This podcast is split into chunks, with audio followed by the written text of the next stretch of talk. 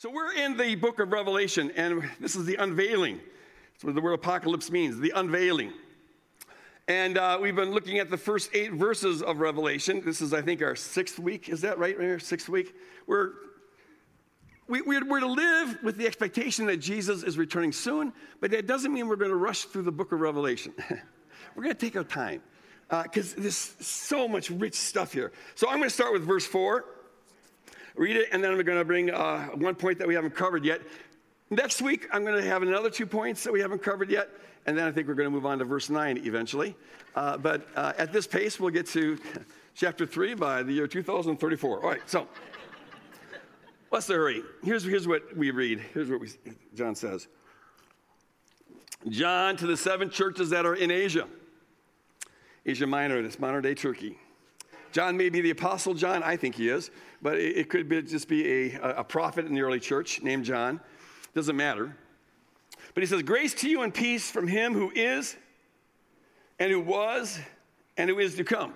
Okay, this is John's uh, use of the divine name in, in the Old Testament, Exodus 3.14, where Yahweh says, I am. I am that I am. That's his name, the great I am.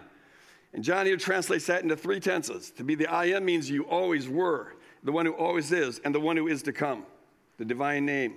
So grace to you from him who was and who is to come, and from the seven spirits who are before the throne. That's what we're going to talk about this morning. The title of this message is The Seven Spirits of God. And from Jesus Christ, the faithful witness, the firstborn of the dead, and the ruler of the kings of the earth. To him who loves us and freed us from our sins by his blood, and made us a kingdom, priests serving his God and Father, to him be glory and dominion forever and ever. Amen. Look, he is coming with the clouds. Every eye will see him, even those who pierced him. And all the tribes of the earth will wail on account of him. So it is to be. Amen. I'll be speaking about that next week. John here is quoting Daniel 7:13 and quoting Zechariah 12 and making an incredible point out of the two. And then he says in the end, I am the Alpha and the Omega, says the Lord God, who is and who was and who is to come, the Almighty. Holy Spirit, open our eyes, open our minds, open our hearts to receive your word, to be convicted by your word, and be transformed by your word. In Jesus' name. And all God's people said, Amen and amen. Amen. So, what's up with these seven spirits of God? Uh, what's going on there? First, let's talk about numbers in the book of Revelation. The number seven in particular, and we'll look at the number four. In fact, we'll look at numbers in general. I, I will warn you here, Mary, Mary asked me to warn you ahead of time that this is a little bit geeky. Once in a while, we like to geek out. So all the geeks in the crowd, and I think we have an extraordinary number of geeks, uh, are getting excited at this. Some of you are going to have to just tolerate this, but, uh, but, but put up with it because uh, it has some cash value. It cashes out practically in the end to make Mary happy. So hang with me on this one. But I want to talk about numbers. Now, uh, here, and don't think you've got to remember all this because I'm going to go through it really fast. I'm giving a general overview. Numbers are really important in the book of Revelation. So, as we're going to be interpreting this book, we need to know something about its, its, it, the way it uses numbers. Numbers in the book of Revelation, and this is true of apocalyptic works in general, uh, are, are, never, I can say never, but they're usually not numbers, they're symbols. All right? Lock that in. I mean, when John talks about seven churches, those are seven actual churches. Though even there, the fact that he numbers he, he lists seven has symbolic value. So here's, here's, the, here's the, the, the, primary numbers in Revelation and what their basic meaning is. And I, I could nuance this a lot, but I don't have time. So generally speaking, here's what we find. Two is a number that signifies witness. Uh, based on in the Old Testament says, uh, out of the mouth of two or three witnesses, let every word be established. And so when you come upon two, like in, in Revelations chapter 11, you'll find these two witnesses. But two, the, the, number isn't a number, it's a symbol. And it's a symbol of witness. It, it's a symbol of the church who is called to bear witness. Three is the number of perfection and of divinity. Four is the number that, that it's associated with the earth. And we'll talk more about that in a little bit but it has to do with the earth. Because there's in the ancient world, they believe that there's four winds to the earth and there's four corners of the earth. We find that in the book of Revelation. So four it tends to be the number of the earth. Seven is the number of completeness or totality. Ten is quite similar. It means it's fullness, but it has a connotation of etc. etc. Okay, it's uh, uh, of, of unending. And then 12 is the number of the people of God, because there's 12 apostles, there's 12 tribes of Israel, and, and, and so on. And when these numbers are multiplied together, which happens quite frequently in the book of Revelation, it has an amplifying effect or a hyperbolic effect. It, it's like, you know, times that this truth times seven, this truth times a hundred, or whatever. So here's a good example of this. Uh, the Jehovah Witnesses, who I love to talk to. And, and I had some Jehovah Witnesses come to my door the other day. They haven't been for about 15 years, ever since the last time I spoke with them. And apparently, so somehow my name got off the do not bother list. And so they, they, came to my door. And unfortunately, I was right in the middle of supper, so I said, I, Sorry, I can't talk right now, but if you come back tomorrow, I'll be free all afternoon, and I'd love to speak with you. And, and, and they didn't show up, and I was really sad. It's probably because I gave it away. I, I, said, Oh, are you guys from the Watchtower Tract Society?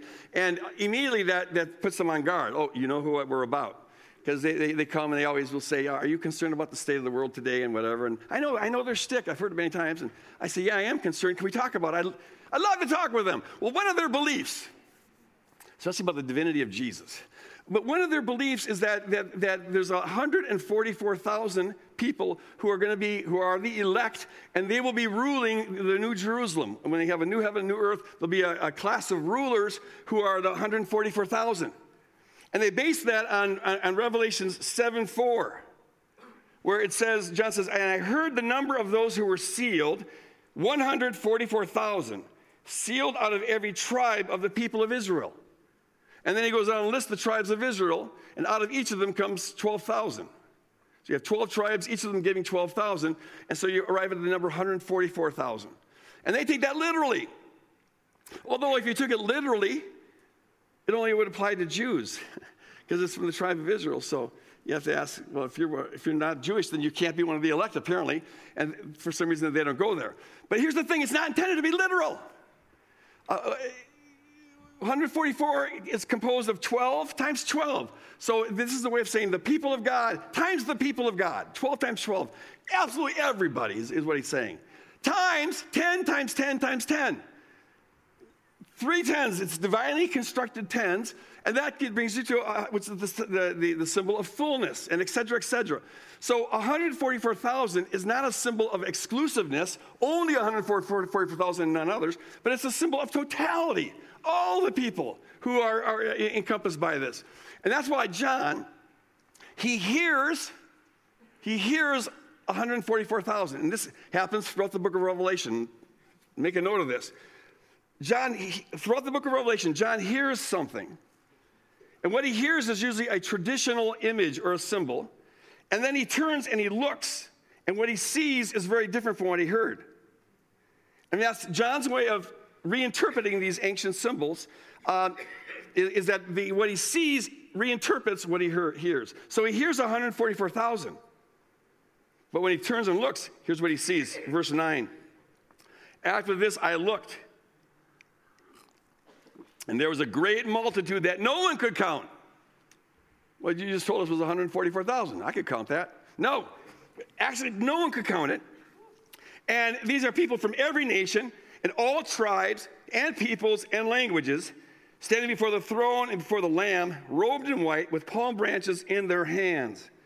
And so, what John's saying is, it's that this, this, uh, this sealing that God's after, the people of God, it's all encompassing all the nations, all the tribes, all the peoples, all the languages. And he uses this fourfold way of identifying all who are in, because four is the number of the earth. And, and, and, and, so this is all the people of the earth, the entire earth, are encompassed in the sealing of God. And John here is just trying to find ways of expressing this vision that he sees. He sees these things, he's trying to write them down. And they, it, it, goes beyond what language can convey, so he uses these the number of symbols to express this. This is all the people times all the people times 10 times 10 times 10 times fullness times fullness times fullness. Innumerable number of people are included in God's grace. And this is what we find throughout the book of Revelation. There's this all encompassing vision of all humanity coming under the love of God and being transformed and becoming followers of the Lamb. And it's never coerced. And so there are people who can say no to this. But in God's heart, it encompasses all the people of the earth. Now, Richard Bauckham, uh, he's a famous, uh, incredible scholar of the book of Revelation. uh, his book is called The Climax of Prophecy.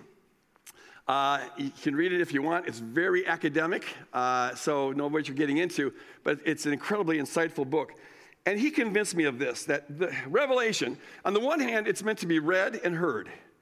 Uh, we see that in verse three Blessed is the one who reads, and blessed are those who hear. And, and, and so, as, as a work that's meant to be heard, the images that John has are meant mainly to convey, to make an impression on people, uh, to make an impact. Uh, you can't freeze frame the book when it's being read, and so, so you have to, it's meant to be felt more than it is to be mi- mi- microanalyzed. So that's, that, that's the primary reading of the book of Revelation what, what people would have understood as they're hearing this in the first century being read to them. But Bauckham has convinced me that John also wrote it. He wrote it as an oral performance, something to be read and heard, but it also was written for a deeper level of meaning.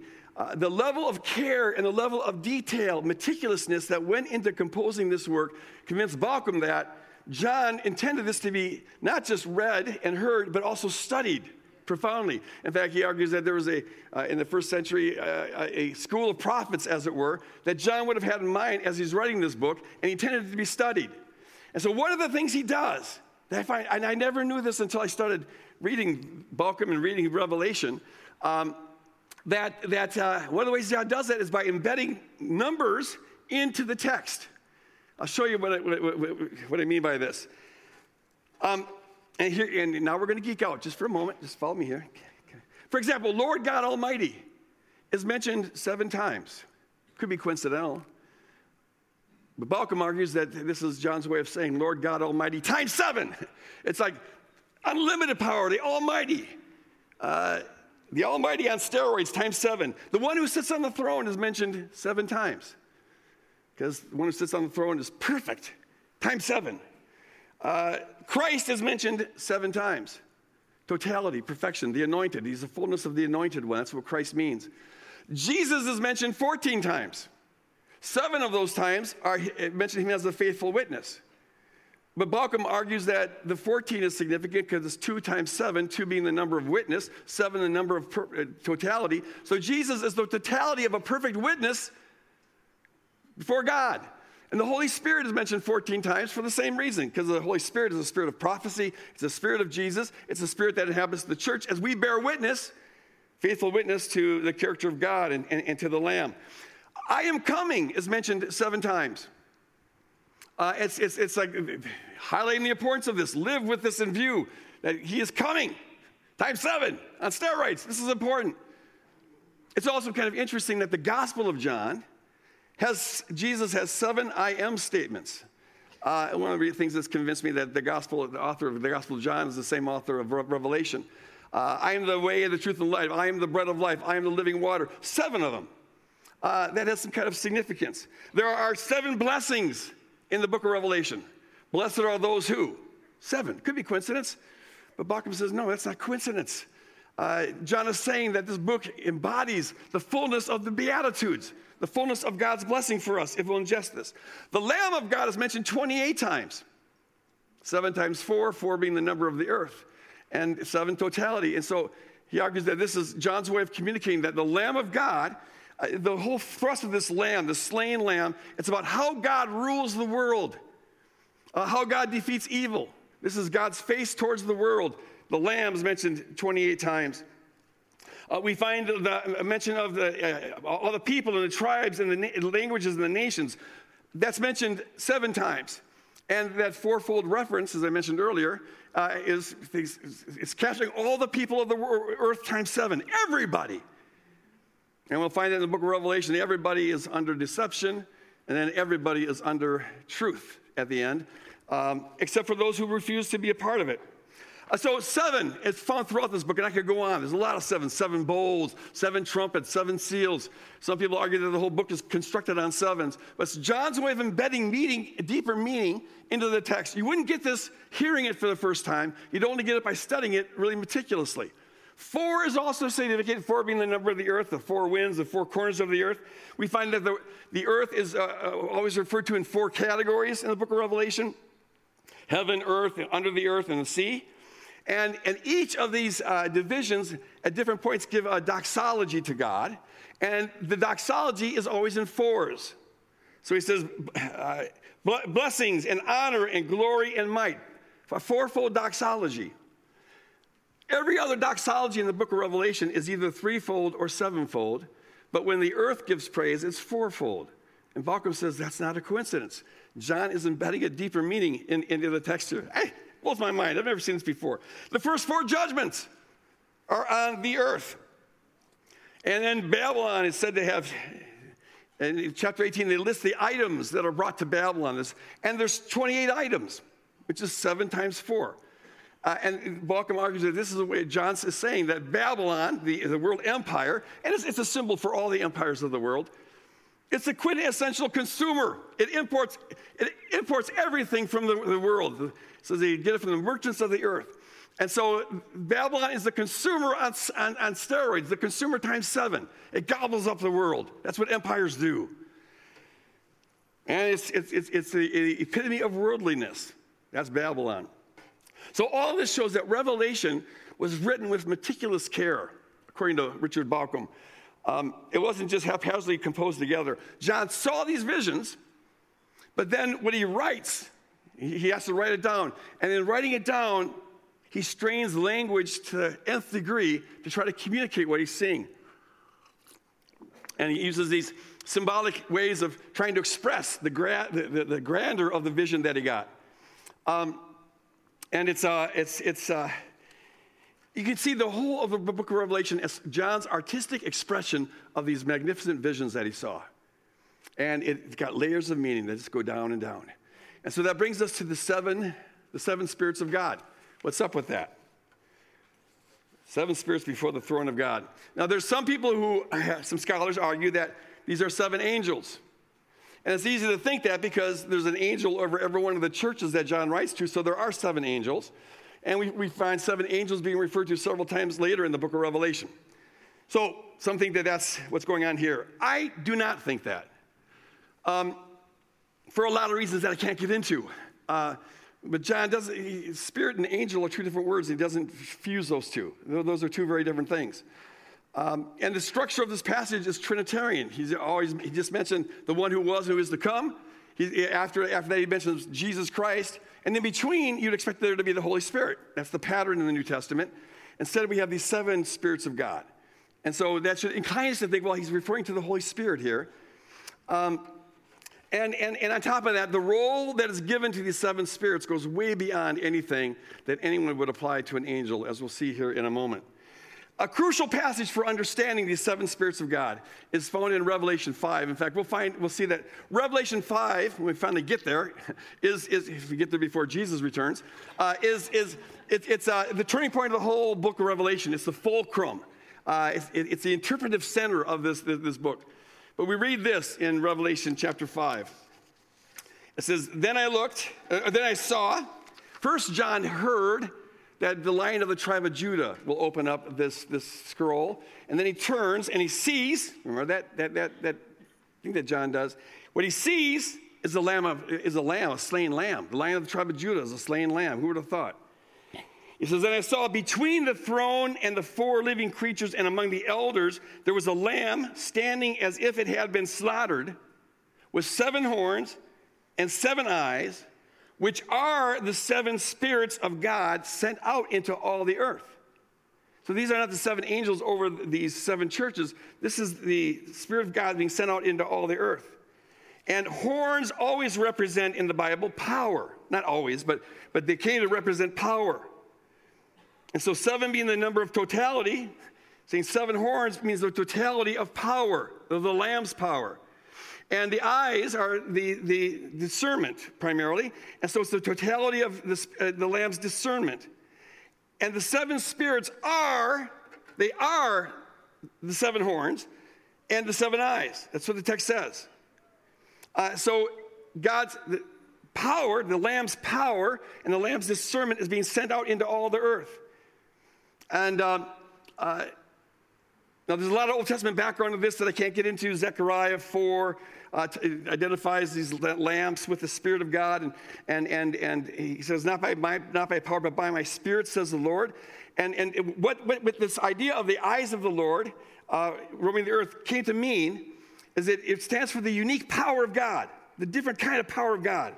Not by might, not by the world's might, not by the world's power, says the Lord, but by my Spirit Zechariah 4 6. That's how the work of God gets done. That's how, how God's will gets accomplished in this world. And so, for God's seven spirits to be sent out into the earth, He's saying the totality of the Spirit of God, the totality of the Lamb's power, and the totality of the Lord's discernment is now being sent out into the, the earth. That's the job of the Holy Spirit. The Holy Spirit's job is to take all that Jesus accomplished on Calvary and now apply it to the world. Take the victory over evil and over sin that was accomplished on Calvary, the victory over the devil, and now the Holy Spirit's job is to apply this to all of our lives and to all the world, in every place, in every person, every time the Holy Spirit's working to lure people to, to be putting trust in God's power rather than the world's power, and luring people to, towards greater degrees of truth, insofar as the, God's able to, given the, the restrictions of the culture the time and all the rest. But God's moving in every heart. Paul talks about this in Acts 17 that in Him we move and have our being. He's not far from any of us. But in every heart, He's getting people to grow for Him and possibly find Him, though He's not far from any of us. This is the job of the Holy Spirit. What John is saying with the seven spirits of God is just simply this just as God, in His totality, poured Himself out into Jesus to have this event that saves the world and reconciles the world, so also God is now pouring himself out totally. God's giving us his seven, his totality, his best, as he's working to apply the work of the cross to our lives and to every person on this planet. Uh, the Apostle Paul addresses this a little bit in Colossians when he says this. Sorry, I just love this passage. It says, For in him, that's in Christ, all of the fullness of God was pleased to dwell. All of the fullness, the pleroma, all that makes God God was dwelling in Christ. God poured himself out fully in the person of Jesus Christ. He became a human being. And then in him it was uh, the fullness was pleased to dwell. And through him, through Christ, God was pleased to reconcile to himself all things. All things. Whether on earth or in heaven, all things. How? By making peace through the blood of his cross. Uh, the phrase making peace through the blood of his cross, cross is simply saying making peace through the sacrifice, through the sacrifice of God. And it was the expression of this other oriented, self sacrificial love that was expressed on Calvary. Uh, this perfect love of God that pushes back the darkness, that defeats evil, and, and in principle overcame all that needs to be overcome. In principle, on Calvary, God removed every obstacle that separates any human being from God. On Calvary, all was forgiven. The slate was wiped clean, praise God. On Calvary, God brought about a new creation. Look, behold, all things are new. Everything old has passed away. In principle, that's all been accomplished on Calvary. But we don't yet experience it in our life, do we? And this world doesn't fully experience it. We're still under a cloud of deception which leads to all this violence and this mayhem and all the evil that we're seeing and the heartbreak that we're seeing. And keep praying for the Middle East uh, that, that, that, gets contained and doesn't spread out to become a regional thing. Uh, that, that was never supposed to be part of this world. But the world has not yet caught up to what has, has accomplished on Calvary. And God, in part, wants to use the church to bring the world to catch up to what God did on Calvary. And the job of the Holy Spirit is to be doing that. He's applying it throughout the entire world working to bring reconciliation to all things and God's shalom, God's peace to all things, by reconciling all things to God and to one another, and to the earth and the animal kingdom, praise God. Uh, so, the kingdom of God, folks, what we're a part of right here, the kingdom is simply a movement of people who have caught on to what God's doing in this world. This is what God's up to in this world. Most people don't know it. Because most people are looking for might and power. What's moving? What's shaking? Who, who, who, are the wealthy people? Who are the people with power? What are they doing? The book of Revelation, this is always the work of the kings of the earth. And I'll talk about them more next week. The kings of the earth, they look like they're the movers and shakers, the ones who determine the direction of the world, the one percenters who run this show, right? And so people look for that kind of might and that kind of power. Whereas the Holy Spirit is the power of the Lamb. the power of the slain lamb. The Holy Spirit is the power of self sacrificial love. It's the power not to crush your enemies, but to love your enemies and to forgive your enemies, to reach out to your enemies, uh, and to tra- possibly transform your enemies. It's the only power on the planet that can do that. When you hit return tit for tat, bomb for bomb, bullet for bullet, all you do is reinsure, make sure that the next generation is going to carry on the same thing. That merry-go-round of cyclical violence, the myth of redemptive violence, the biggest lie human beings have ever bought. It's going on steroids over in the Middle East. Uh, tit for tat. Uh, whatever you think about that, know this that behind all of that, there are powers that are laughing all the way, playing people off against one another. That's what the powers do. And we're to have a kingdom perspective on this where we understand that, that this world is under this deceptive power. Our job is to work against that by proclaiming uh, love, unconditional love for all people, all, all things, and to be living out the victory of the cross and the way that we treat, the way that we relate to God, the way we relate to ourselves, to one another, and the way we treat the earth and the animal kingdom. Our job is simply to participate in what God's doing. Amen. Amen. We don't. We don't create it. Our job isn't to make it happen. Our job is just to join what God is already doing. And so to be looking for places where God is at work, where reconciliation is beginning to happen, uh, where, where God's character is beginning to be manifested. Don't keep your eyes on the movers and the shakers and the people with the bombs and the bullets and the tanks and whatever. Be looking for that little slain lamb, the power of that slain lamb. Uh, that is what is moving in the world. And we first of all apply it to our own lives. And we have to ask the question okay, God, what are you up to in my own life? How, what needs to be reconciled in me? What needs to be, where are the areas of my life where I need some shalom? Where's the conflict? Is my thinking in alignment with God's thinking, or does that need to be reconciled? Are my desires and my habits, my aspirations, are they in line with God's heart and desires and aspiration? Or does that need to be reconciled? Uh, my relationship with my spouse my children, my neighbors, does that reflect God's character? Does that reflect Lamb's character? Or does that yet need to be reconciled? Does shalom need to be brought into that?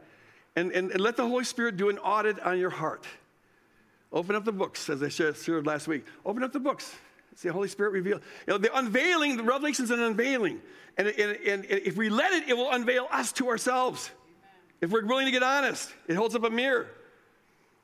And so we have to ask ourselves what in me needs to be reconciled? Where areas need to be brought into alignment with God's will? And, and, and, and what areas need shalom? And then as we are in the process of doing that, God uses us to bring shalom to others. If our eyes are open, if we're walking and following the Lamb wherever He leads, God wants to use us uh, to bring shalom. Where there's conflict, we're to be bringing, uh, we're, we're, to be peacemakers. Uh, where there's hatred, we are to be bringing love.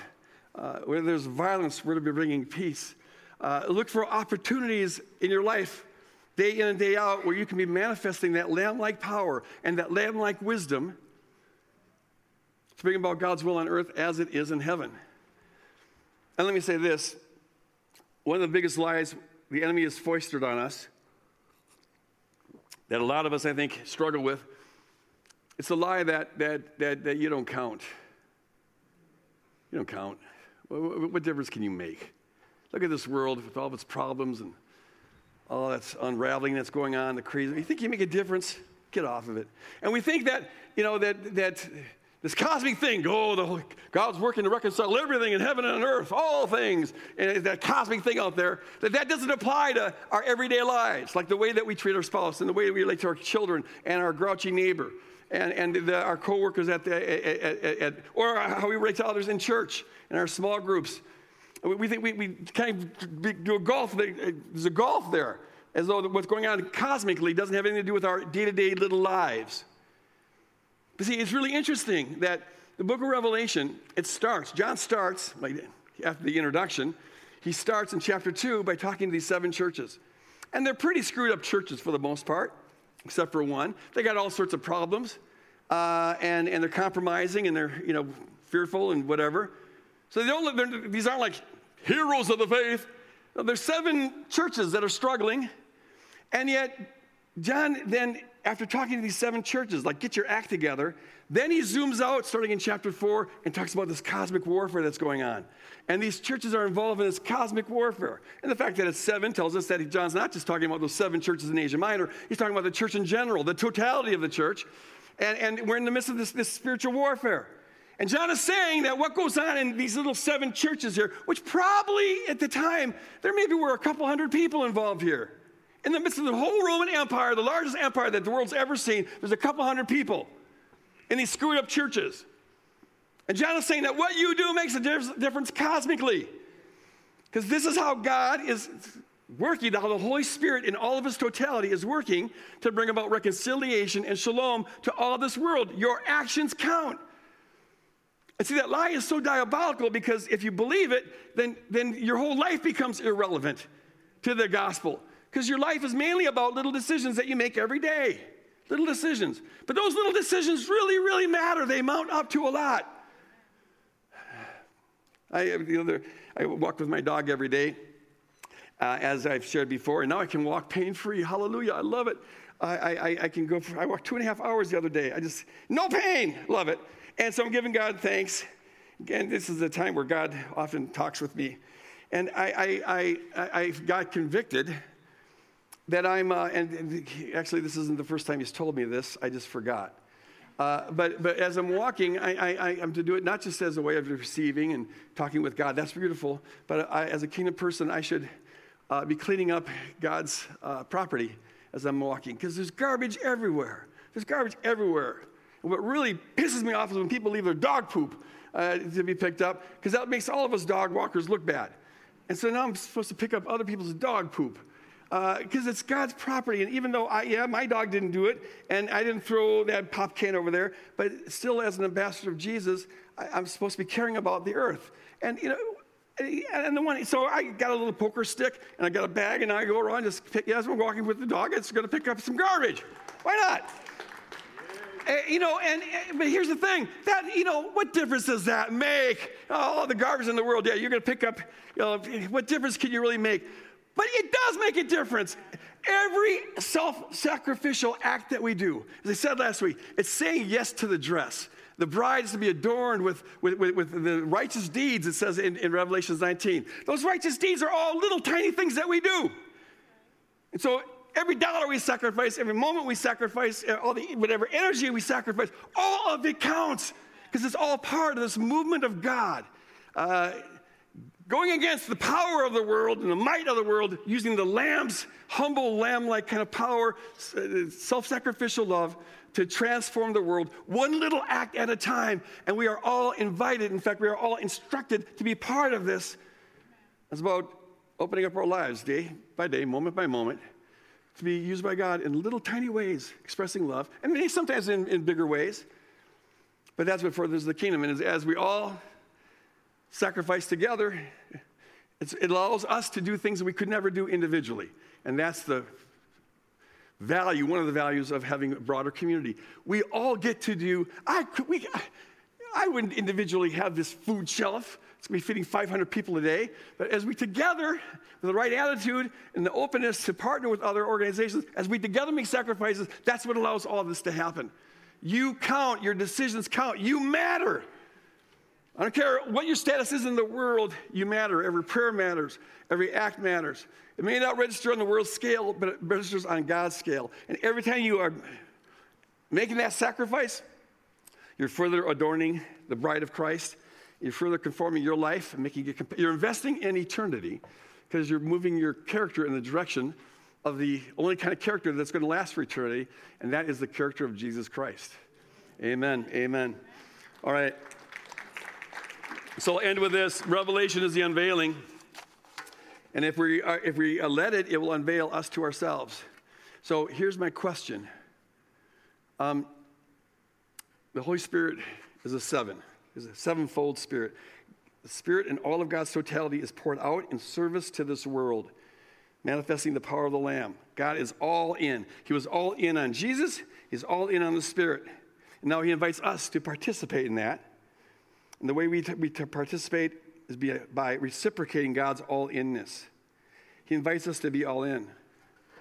So, my question is Are you giving God your seven? God gives us his seven. Everything. He's poured out to make this happen. And he is looking for a bride who will dance with him, who will reciprocate, so that our love for God and for others mirrors God's love for us, which mirrors God's love, the love that God is. Because God, throughout eternity, is Father, Son, Holy Spirit, totally poured out towards one another. This is, as I mentioned last week, this is called the perichoresis, indwelling. Perichoresis. This is the perichoretic dance, the dance of pouring yourself out. And we're invited in on that dance. That's the whole goal, is for us to learn how to dance. And the dance is when we learn how to, in healthy ways, live with this other oriented love. Uh, learning how to say no to Babylon, which is always luring us towards self centeredness, but to follow the Spirit, which is, who is always luring us towards other orientedness. And we, this is how we learn how to dance, individually and collectively. God's dance partner. Are you all in? Are you giving God your seven? Again, open up your heart as a spreadsheet and let the Holy Spirit do an audit. And just be honest. We're so good at not being honest with ourselves, at kidding ourselves. I am aware that I very frequently I have my one foot in the kingdom door, yeah, because I believe that's all true. But there's a little foot, a little bit on the outside, just in case it's not true. I still would like my best life now. I don't want to waste this life if, if it turns out to be the only one I've got. But see, that's a lie. And everything that's holding you back from being a seven is a lie. It's the enemy's strategy. He lies to us. We believe lies, and so we think it's in our best interest to try to get our best life now rather than being all in, when in fact, you only discover the joy of life, the purpose of life. You only discover your true self when you're all in. When you're living, eh, following the example of Jesus, living in other oriented love. That's joy. There's no joy like that. There's no fullness like that. There's no life like that. And so God's saying, share in my life, share in my poured out in this life. Are you all in? Are you giving God your seven? Uh, and ask what's holding you back. And realize it's a lie. Let the Holy Spirit reveal to you what the truth is to let go of that lie so that you're a seven, so that you are all in. Holy Spirit, thank you for being among us in our midst, working in our hearts and our minds. Uh, in every person in this place and every person watching online, whether it's right now or 10 years from now, Holy Spirit, we thank you for being ahead of us and doing this work, uh, reconciling all things, bringing your shalom. We ask that you continue to do that, Lord, and lure our hearts, win our hearts. If we're a five right now, move us to a six. If we're a six, move us to a seven. Help us to be all in, sold out, nothing hold back, as we're living for you with a passion and dynamism, because you are Lord of Lords, King of Kings. You are beautiful. You are radiant. The work you're doing in this world is beautiful and radiant. And God, we just thank you for inviting us to be a part of us, part of this. Help us to be all in on this to do all that you have called us individually and collectively to do for your glory. In Jesus' name we pray. And all God's people said, Amen and amen times seven. Amen. Amen. Amen. Uh, don't forget, we've got uh, prayer available online or up front. If you could use prayer, take advantage of that. We got the gathering groups in the week. We got Musecast. And we've got the tap this Friday. You know, what you might want to do is come early, 6 o'clock, go to the tap, then go to the, the, the uh, artistic uh, gathering. And then when that's done, go back to the tap because it goes till 9 o'clock. It's going to be a fun time. God bless you guys. Love on the world. Love you guys. Proud of you.